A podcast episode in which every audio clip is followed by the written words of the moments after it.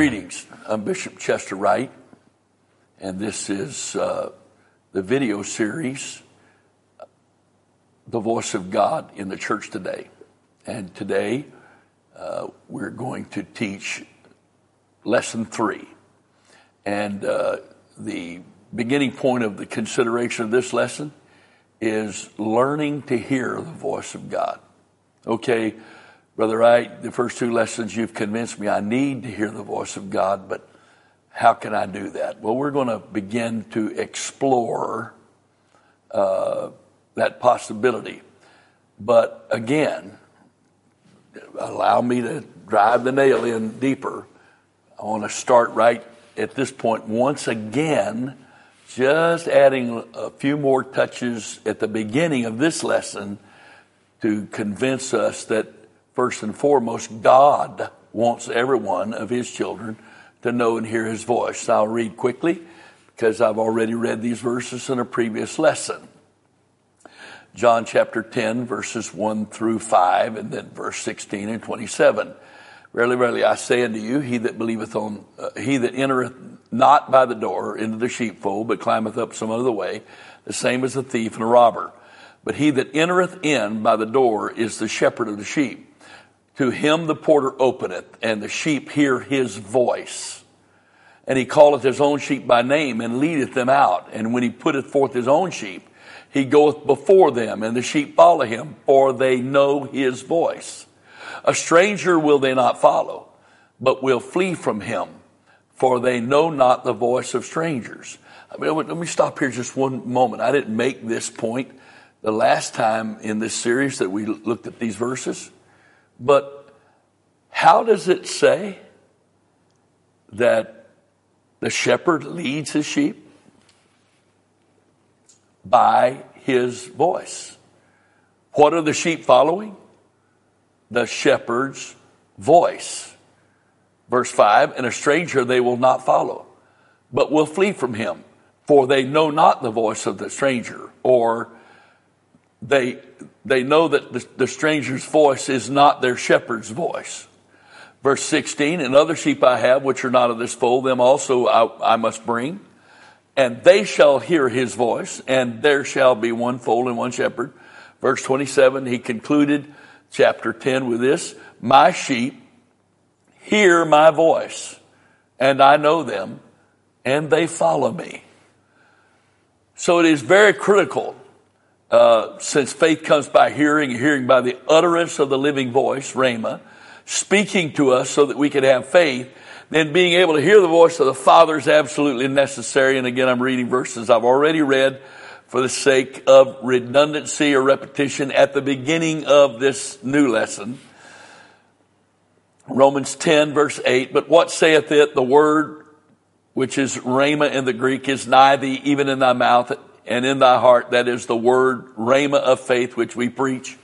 That if thou shalt confess with thy mouth the Lord Jesus, shalt believe in thine heart that God hath raised him from the dead, thou shalt be saved. For with the heart man believeth unto righteousness, and with the mouth confession is made unto salvation. So then faith cometh by hearing, and hearing by the Rhema of God, the word of God. Now, let's talk about spiritual hearing for a little bit.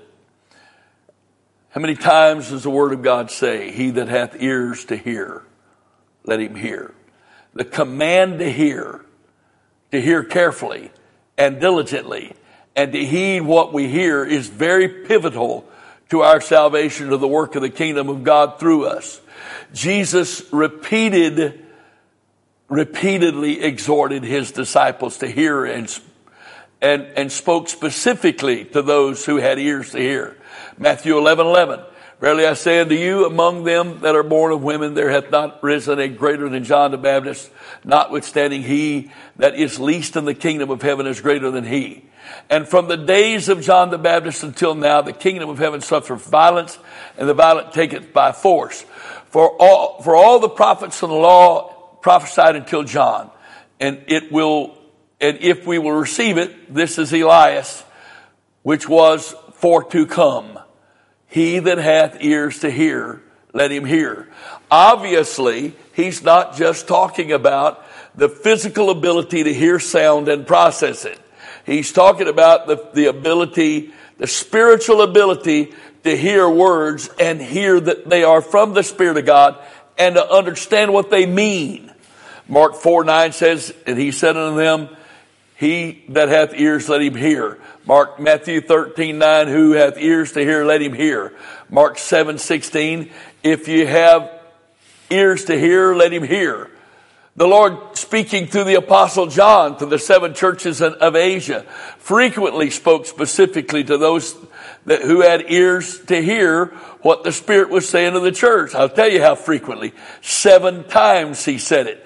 There were 7 churches, and each one of those churches, there was a message delivered by God to the King James says the angel of the church in each one of those cities.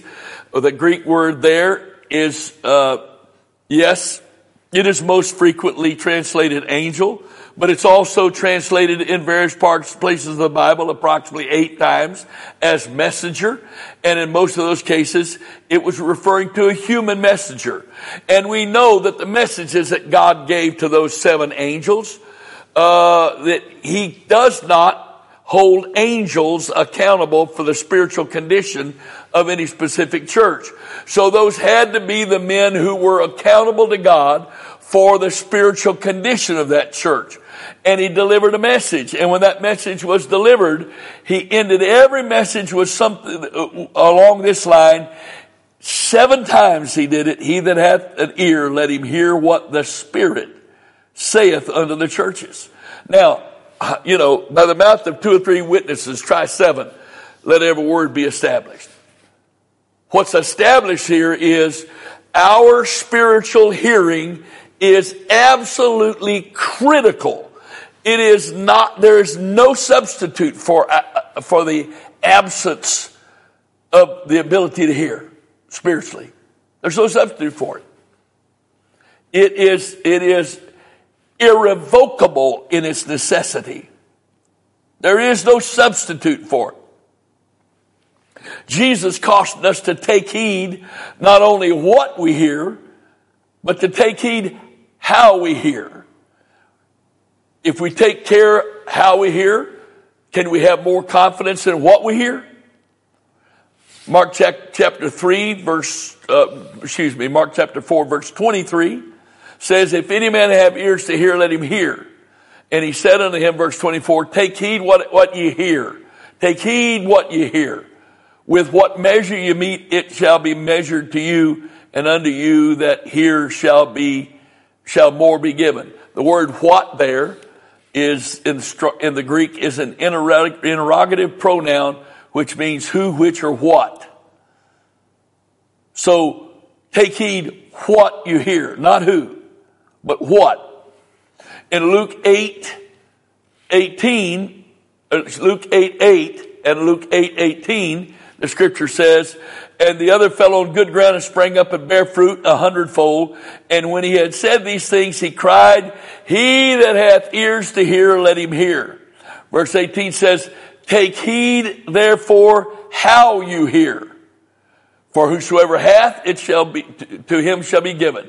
And whosoever hath not, from him shall be taken even that which he seemeth to have. Take the word how here in the Greek. Literally means in what way or manner, by what means. Take heed how you hear. Well, what does that mean? I can hear by the flesh. I can hear by the Spirit. I can hear the Spirit of God, Spirit of the Lord speaking to me, either directly Him speaking a rhema to me, or taking me to His Word and speaking to me through logos, or I can choose to let my flesh speak to me, society, people, family, friends speak to me, the world, or the devil speak to me. I have to choose who I'm going to hear, what manner or what means I'm going to hear.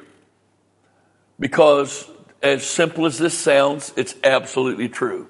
What we hear is determined by how we hear.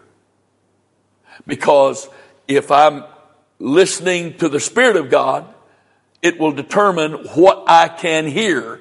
He that hath ears to hear, let him hear what the Spirit's saying to the church. If I'm not listening by the Spirit, then I'm not hearing what the Spirit's saying. So what we hear is determined by the means, the manner, the methodology of our hearing. So to fully understand the Lord's message about hearing, let's consider the message in its context. To effectively do that, we're going to use a different approach by commenting within the text itself, and stopping and commenting, and I'll read the comments that are in the notes here. I'm going to read a lengthy reading in Mark chapter 4, verse 1 is where we will begin. And he began again to teach by the seaside.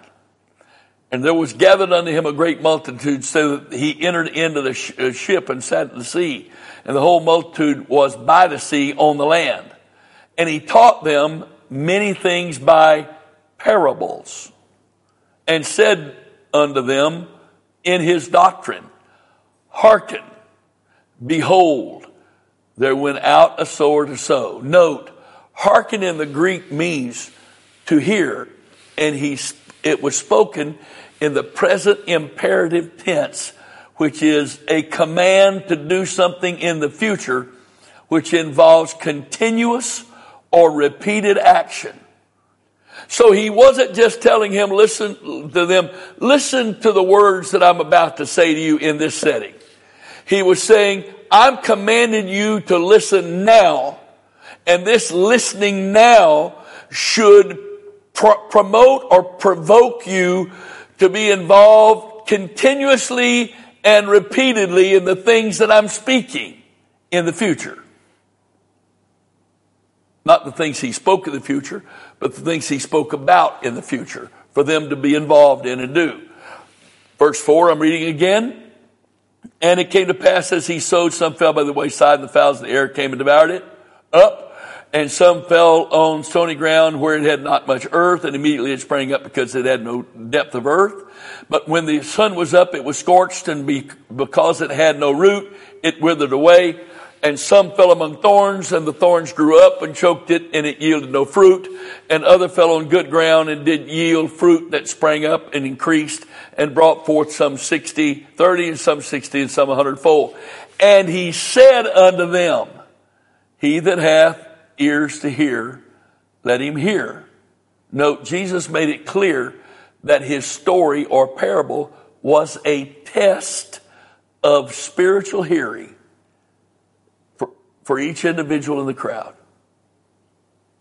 So he spoke a parable to them, knowing that some were not going to get it and that others would, because it was a way to test their spiritual hearing. Verse 10, and when he was alone, they that were about him with the 12 asked of him the parable. And he said unto them, Unto you it is given to know the mystery of the kingdom of God, but unto them that are without, all these things are done in parables. In other words, Jesus is stating that our hearing determines whether or not we know or understand the mysteries of the kingdom of God. The Lord always, and it's no different today than it was when he walked the face of this earth as a man. The Lord always communicates in a manner and by a method that always reveals the source of our heart's ability to hear spiritually, always. Or, said another way, it always reveals whether or not we have a spiritual ability to hear, or we don't. Always. You would think, well, just say it, Lord, so everybody can get it. No, that's not the point here. The point is, it's a test. And what does the test do? It reveals what's there or not there.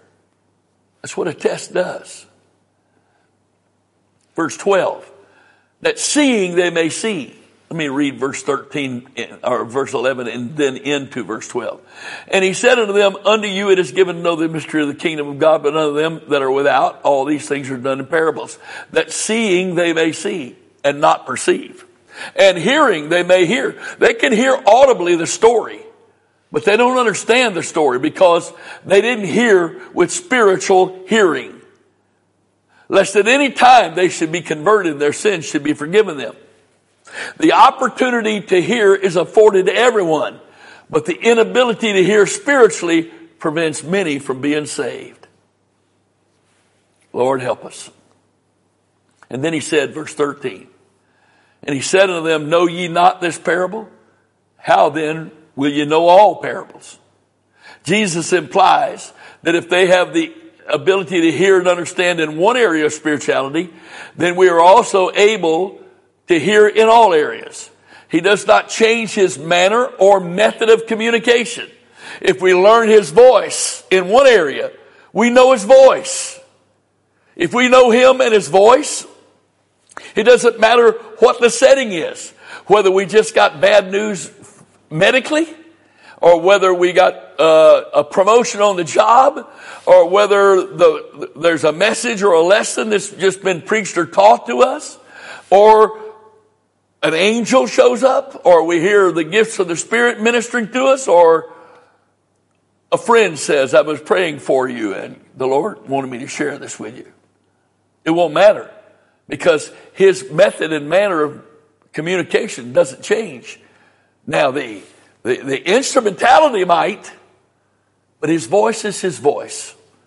Is his voice, is his voice. Once we become tuned into the voice of the Spirit, we're able to hear him anytime he speaks to us about anything.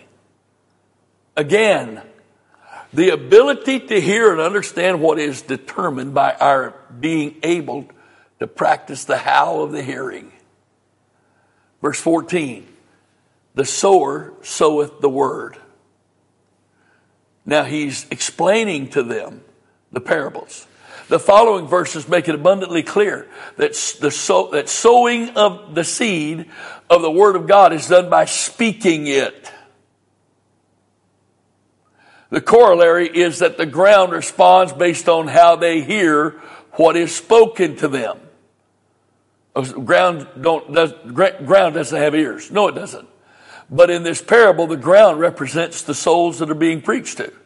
The ground of their heart, the soil of their heart. How will their spirit hear? How will their heart receive? Verse 15. And these are they by the wayside where the word is sown. But when they have heard, Satan cometh immediately and taketh away the word that was sown in their hearts. Verse 16. And these are they likewise which are sown on stony ground, who when they have heard the word, immediately receive it with gladness, and have no root in themselves, and so endure for a time afterwards, when affliction and persecution ariseth, for the word's sake, immediately they are offended. This isn't talking about somebody mocking you because you're a Christian. It means you're going through a trial, and your faith and trust in the word of God's being tested. So you heard it and received it with gladness, but you didn't hear it with the depth of understanding and the degree of faith that enable you to survive and thrive through your trial. And when God lets us down, which is the opinion of the stony ground, there we're offended and we depart. And then verse 18, and these are they which are sown among thorns, such as hear the word. They receive the word. The word grew.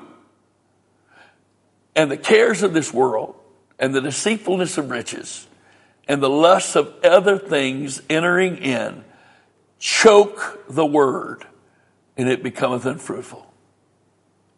Choke the word and becometh unfruitful. And these are they which are sown on good ground, such as hear the word and receive it. The implication is and believe it, because the word produces, brings forth fruit, some 30-fold, some 60, some 100. Again, in each of these four scenarios, each type of ground produced based on not just did they hear, but how they heard. Because how they heard affected what they heard.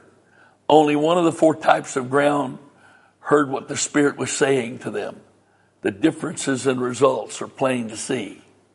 Verse 21, and he said unto them, is a candle brought to be put under a bushel or bought or brought to be put under a bushel or under a bed and not to be set on a candlestick? For there is nothing hid which shall not be manifested, neither was there anything kept secret but that it should come abroad. Verse 23, if any man have ears to hear, let him hear. Again, in our note here, consider the conditional approach of this exhortation. It is assumed that if someone has the ability to hear spiritually, that they will do so. Therefore, if someone is not hearing accurately, there's something wrong or missing in their ability to hear. Because what he says next in verse 24 is, and he said unto them, take heed what you hear. With what measure you meet, it shall be measured to you, and unto you that heareth shall more be given. Unto you that heareth. It doesn't, again, the implication here is this hearing is those who hear spiritually. In Mark's account, emphasizes the what. Luke's parallel account of this emphasizes the how. Verse 25 of Mark 4 ends this way: for he that hath, to him shall be given, and he that hath not, from him shall be taken even that which he hath. So when I don't have, because I don't hear, I'm ultimately going to lose what little I do have, because I don't hear. One more time, what we hear is determined by how we hear. If we have no supernatural ability to hear spiritually, then we cannot hear what the Father is saying to us and or to his church. Now let's look briefly at Luke's account of this same passage. There will be no notes in this, and I'll read quickly. But the reader's asked to carefully consider how even more specifically Luke's account emphasizes the point of the ground hearing the word. Luke 8:4, and when much people were gathered together and were come to him out of every city, he spake by a parable. A sower went out to sow, and as he sowed, some fell by the wayside. It was trodden down, the fowls of the air devoured it, and some fell upon a rock. And as soon as it was sprung up, it withered away because it lacked moisture. And some fell among thorns, and the thorns sprang up with it and choked it. Another fell on good ground and sprang up and bear fruit 100-fold. And when he had said these things, he cried, he that hath ears to hear, let him hear. And his disciples asked him, saying, what might this parable be? And he said, unto you it is given to know the mysteries of the kingdom of God, but to others in parables, that seeing they might not see, and hearing they might not understand. Now the parable is this: the seed is the word of God. Then those by the wayside are they that hear. Then cometh the devil and taketh away the word out of their heart, lest they should believe and be saved. They heard it, they didn't receive it. They heard it. Physically, they heard it. But they did not receive the word. So therefore, they did not believe the word. Those by the wayside are they that hear. Then cometh the devil and taketh the word out of their hearts, lest they should believe and be saved. They on the rock are they, which when they hear, receive the word with joy. These have no root, which for a while believe, and in time of temptation fall away. And they which fell among thorns are they, which when they have heard, go forth and are choked with cares and riches and pleasures of this life, and bring no fruit to perfection. In other words, it grew for a while, it looked good, but all of a sudden it stopped producing. Verse 15. But on the good ground are they which in an honest and good heart, having heard the word, keep it and bring forth fruit with patience. No man, when he has lighted a candle, covereth it with a vessel, putteth under a bed, but setteth on a candlestick, that they which enter in may see the light. For nothing is secret that shall not be made manifest, neither anything hid that shall not be made known and come abroad. Take heed, therefore, how ye hear. Verse 18. For whosoever hath, from him shall be, for whosoever hath, to him shall be given. And whosoever hath not, from him shall be taken even that which he seemeth to have. It's been said many times in this section, we must know how to hear spiritually, not naturally, what the Father is saying to us. Hearing naturally or intellectually will always result in hearing wrong. Hearing naturally or intellectually will always result in hearing wrong. Hearing spiritually glorifies God as the source. Hearing naturally glorifies man and his own brain. We must take heed how we hear. We can then take heed what we hear.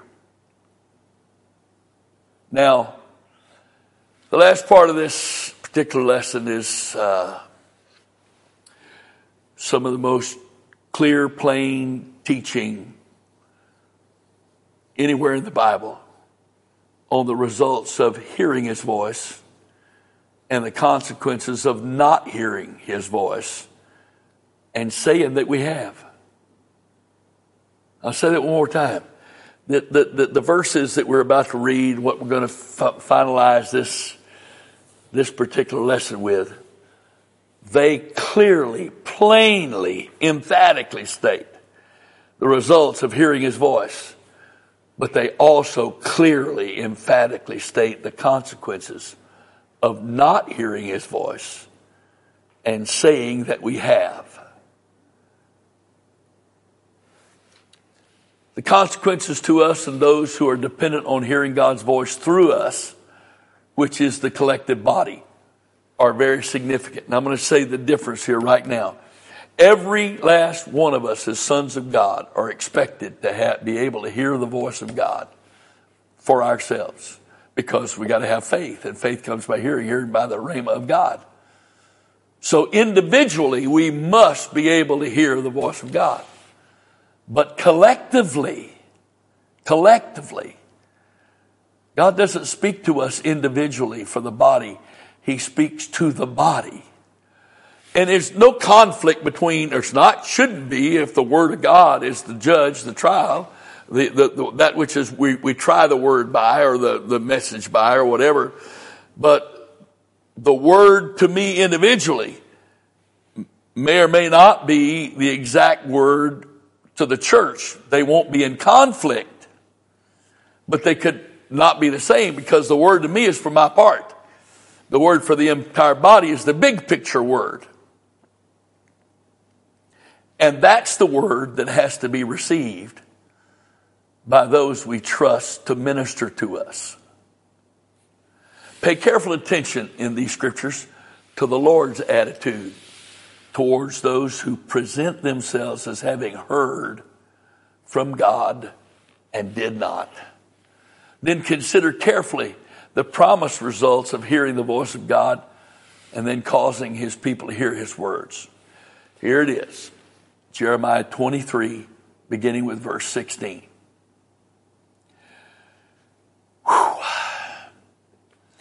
Thus saith the Lord of hosts, hearken not unto the words of the prophets that prophesied to you. Lord, I thought we were supposed to be listening to the men of God, not to those men of God, supposedly men of God, that make you vain. The word vain means empty, useless, worthless, ineffective.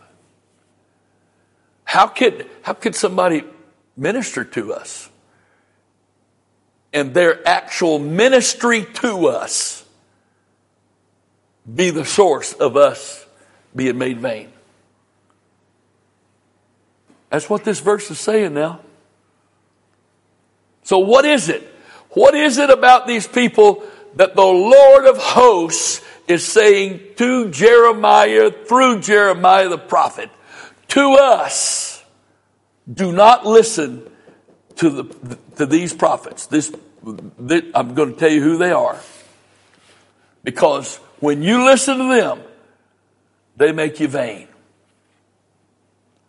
They are the ones who speak a vision of their own heart and not out of the mouth of the Lord. They say, God spoke to me.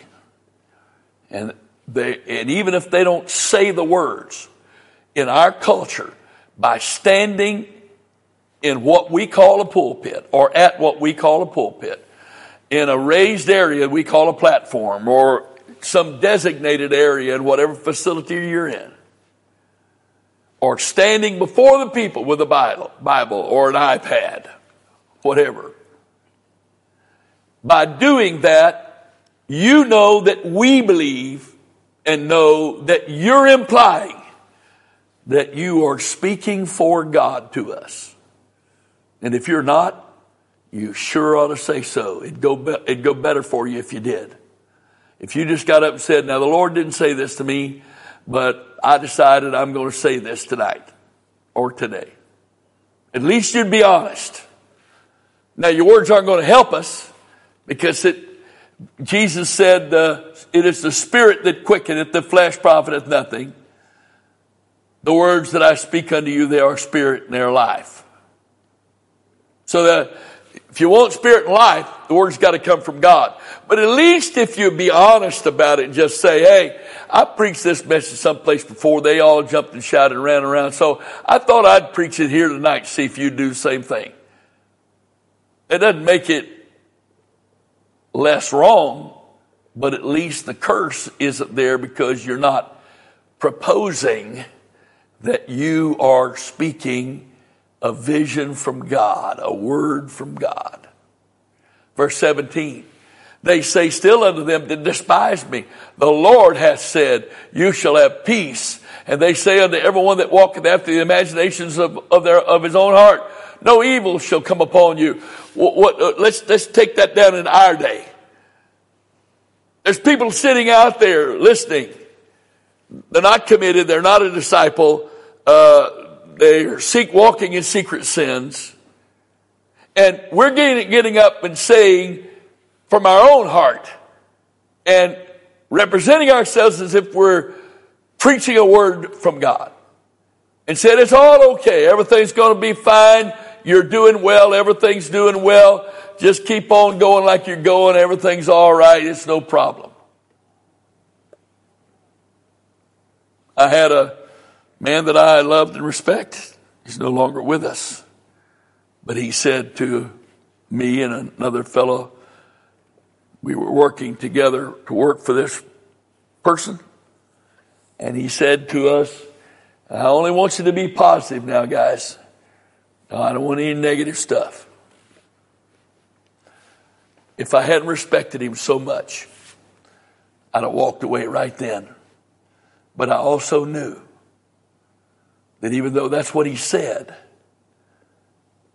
he also knew I was going to say what God gave me to say. And he was present when I said stuff that was not positive. But God said it. And not one time in over 10 years of working with him did he ever come and rebuke me for saying what God said.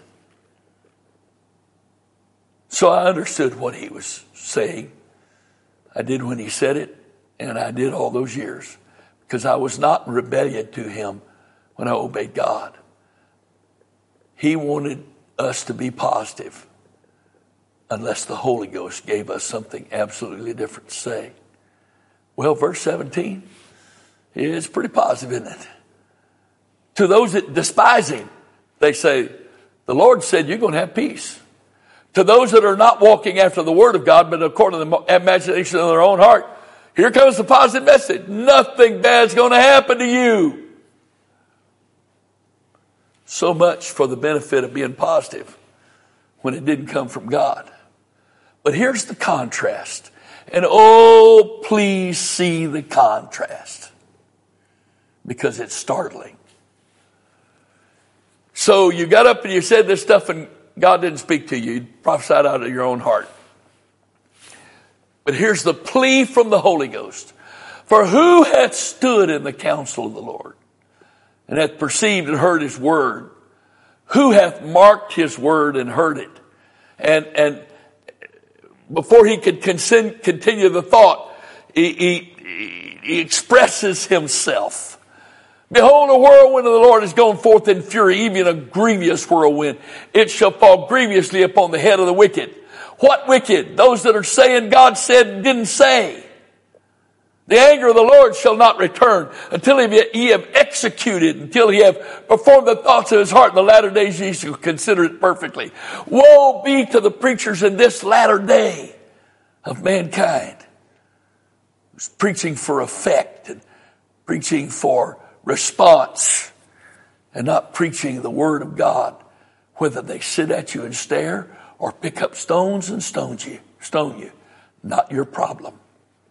If you're a servant of God, if you're God's man, God's woman, God's mouthpiece, appointed by God like Moses was called to be,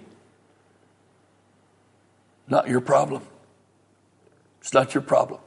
It's not your problem to make it harder than God says it. It's not your problem to make it easier than God says it.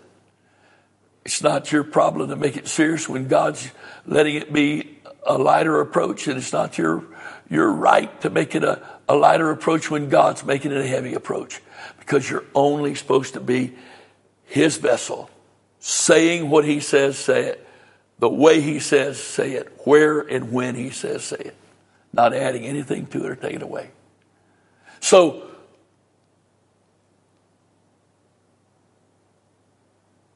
if I read verse 18 and 22 together, you will see the thought together. And then we'll read the stuff that interrupted, and you'll see why he interrupted his own thought, his own positive thought. For who hath stood in the counsel of the Lord and hath perceived and heard his word? Who hath marked his word and heard it? Verse 22. But if they had stood in my counsel and caused my people to hear my words, then they should have turned them from their evil way and from the evil of their doings. What a positive message. But what he said in verse 16 and 17 was so repulsive to him. He couldn't even speak the positive message as a whole without the revulsion of his spirit coming out. Behold, a whirlwind of the Lord is gone forth in fury, even a grievous whirlwind. It shall fall grievously upon the head of the wicked. The anger of the Lord shall not return till he have executed, till he have performed the thoughts of his heart. In the latter days he shall consider it perfectly. And then he identifies the ones he's got a problem with. I have not sent these prophets, yet they ran. I have not spoken to them, yet they prophesied. But these very ones that are supposed to be my men, I called them. But they're pleasing people with their oratory, their eloquence, rather than speaking my word in fear and trembling of me, in the fear of the Lord. If we don't speak in the fear of the Lord, people aren't going to hear in the fear of the Lord. And the scripture says, by the fear of the Lord, men shall depart from evil. There's no fear of the Lord before their eyes, the book says.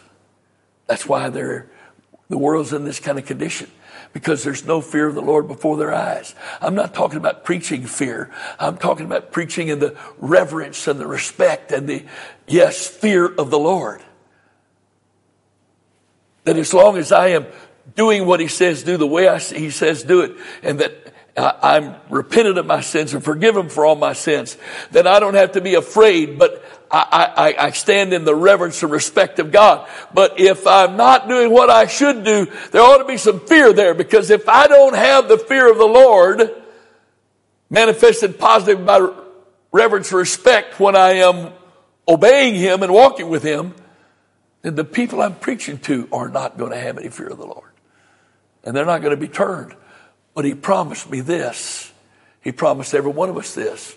But if they had stood in my counsel and had caused my people to hear my words, then they should have turned them from their evil way and from the evil of their doings. That is so. What a challenge by God. If I'm preaching to people that aren't changing, then I have to question this. Did I really wait on God until what I got I really knew was God, and not just the direction, but all the parts to it, rather than putting together my introduction and my 3 points and my illustrations and my conclusion and giving my public speech or writing out the script and performing it dramatically and calling it preaching. He challenged me that if I, verse 18, if I stand having the counsel of God, and because I perceived and heard his word, I've stood in his counsel because I perceived and heard his word, and I've marked his word and heard it, and then I've stood before his people in his counsel, and by his anointing and authority, I've caused his people to hear his words. I'm going to have results. Conviction is going to fall. The Spirit of the Lord is going to move. The spirit of repentance is going to come to the place. A spirit of rededication, consecration is going to happen. Then they should have turned them from their evil way and from the evil of their doing. It's written as if the speaker of the word is the one that turns it. But it's not written because the one speaking did it. But it's trying to emphasize the point that the one that's speaking the rhema of God is so critical that the very fact that they commit themselves to speaking only what God has spoken to them and nothing out of their own heart. Not preaching for popularity, but preaching for God's approval. And if we would just do that the very act of doing that would release the word to change those lives. And then to confirm all that's been said, he continued. Verse 23, am I a God at hand, saith the Lord, and not a God afar off? Is the reason you don't have my word is I'm so far away? Jeremiah said, your sins have separated between you and your God so that he will not hear you. So if I don't have a word from God to speak to his people, the fault's mine, and the reason is because I have allowed sin to separate me from my God and the one who is near at hand and wants to reveal himself close by feels as though he's way off. Verse 24, can any hide himself in secret places that I do not see him, saith the Lord? Do not I fill heaven and earth? Okay, it feels like I'm afar off. You've gotten up and preached because it was expected of you to preach, because you're getting paid to preach. That's your job to preach. But you hadn't been able to hear from me because you're involved in stuff you shouldn't be. And you think you've got that hidden from me. And you get up standing before the people as if you heard from me. And yet I'm right here. And you're not hidden in secret from me. The people may not know what you're doing, but I know it. And the reason you're not speaking my word is the stuff you're involved in. The things you're doing may not be sin, but being involved with stuff so you have no time for me and for my word in letting me prepare your heart and life to be my vessel and putting the word in your heart. And letting me quicken the word that I want that's in your heart so that I can speak through you what I want. That's the sin. That's the sin. Verse 25. I have heard what the prophets said that prophesy lies in my name saying, I have dreamed. How long shall this be in the heart of the prophets that prophesy lies? Yea, they are prophets of the deceit of their own heart. God help us. Which think to cause my people to forget my name by their dreams, which they tell every man to his neighbor, as their fathers have forgotten my name from Baal. The prophet that hath a dream, from me is the implication. Let him tell a dream. And he that hath my word, because he's heard it, he has been with me, and he's heard my word, let him speak my word faithfully. And then he asks this question that's not rhetorical. It is very revealing. What is the chaff to the wheat, saith the Lord? There is no comparison to the wheat from which we can make the bread of life. The rhema is that seed, that grain of spiritual wheat from which the bread of life can be made. Versus words that are nothing but chaff, and the chaff are the ungodly. So the chaff here is the words of the ungodly. Words that they stand up before people and pretend and propose to those people that God has spoken to them for those people. Let me tell you what. They're as far apart as wheat and chaff is. But the Lord didn't stop there with the comparison. It's not my word, like as a fire, saith the Lord, and like a hammer that breaketh rock in pieces. My word takes the cold places and sets them on fire. Because we're supposed to be baptized with the Holy Ghost and fire. And when the fire's going out someplace, that rhema of God will bring repentance, and he'll set it on fire again and get it blazing for the Lord. And if there's resistance there, that rhema of God will break that resistance into pieces so the will of God can be done. Therefore, behold, I am against the prophets, saith the Lord, that steal my words, every one from his neighbor. Behold, I'm against the prophets, saith the Lord, that use their tongues and say, he, God, saith. Behold, I'm against them that prophesy false dreams, saith the Lord, and do tell them, cause my people to err by their lies and their likeness. No spiritual substance. That's what chaff is. There's no spiritual substance. Yet I sent them not, nor commanded them. Therefore, they shall not profit this people at all. In fact, all the way back in verse 16, their ministry makes his people vain, empty, useless, worthless. Notice this before I close this lesson.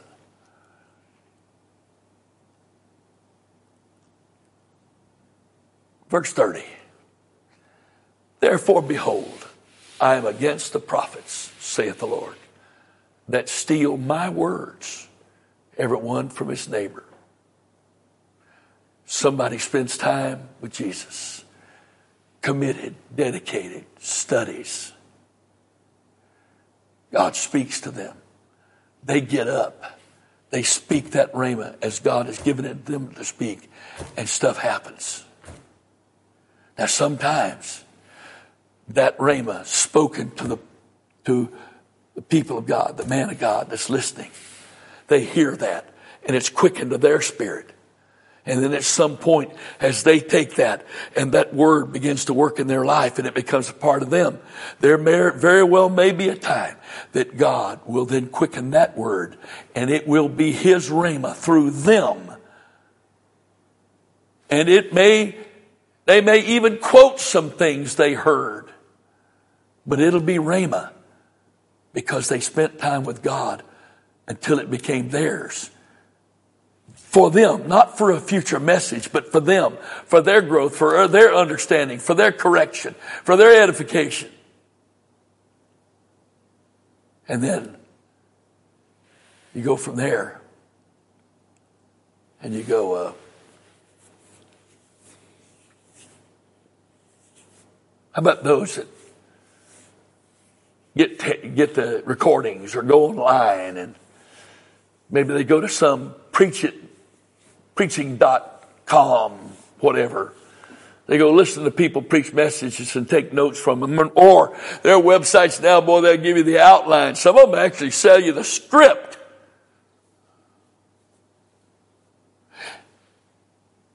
It's bad enough if it's man's script you're performing or man's sermon you're performing. But if that originally came from God and the merchandisers of it are selling it, and then you're taking what was God to that man and through that man, and you've stolen it, and now you're representing that you got it, God have mercy on you. This is not going to be a popular statement, but the hottest part of hell is going to be reserved not for the worst sinners that we know of. Because the blind leading the blind, they all fall in the ditch. But the worst part of hell is going to be reserved for the man that is recognized as supposed to be a true man of God,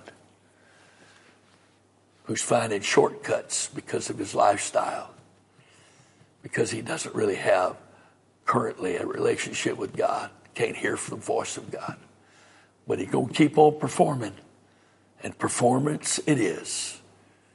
He gets his accolades and his paychecks, and that's the reward the Lord says you're getting, and that's it, because right behind that reward is the judgments of God. God have mercy on us. God have mercy on us. In the name of the Lord Jesus Christ, I pray that the spirit of the fear of the Lord would come upon us, and that the spirit of conviction would come on us, and that a spirit of revival, recommitment, rededication, and a hunger for God and the things of God and the Word of God would come upon us afresh, and that we would dedicate. One of the verses I was given as a young man that has been the rule of my life in more ways than you can imagine. Proverbs 18:1, through desire. Desire for God. Desire for the things of God. A desire to understand and know the Word of God. Through desire, a man having separated himself, not from bad people, just separated himself unto God, seeketh and intermeddleth with all wisdom. That's what we've got to be. That's what the apostles realized needed to happen in Acts chapter 6. They'd gotten so busy with the affairs of the church that they neglected prayer and the ministry of the word, and they repented and listened to God's direction on how to fix that. And when they did, the results were the word of God increased and the disciples were multiplied. In the name of the Lord Jesus Christ, I pray that by the grace of God, we will either return to being the men of God and the people of God we should be, whether it's in a Bible study or a small group or any other place of ministry, or that we will further dedicate ourselves to being God's man, God's woman, not for sale, either selling ourselves and our ministries for accolades or for gain, but seeking to please only one, the one that called us and the one who sent us. In the name of the Lord Jesus Christ, I pray this will be so. Amen.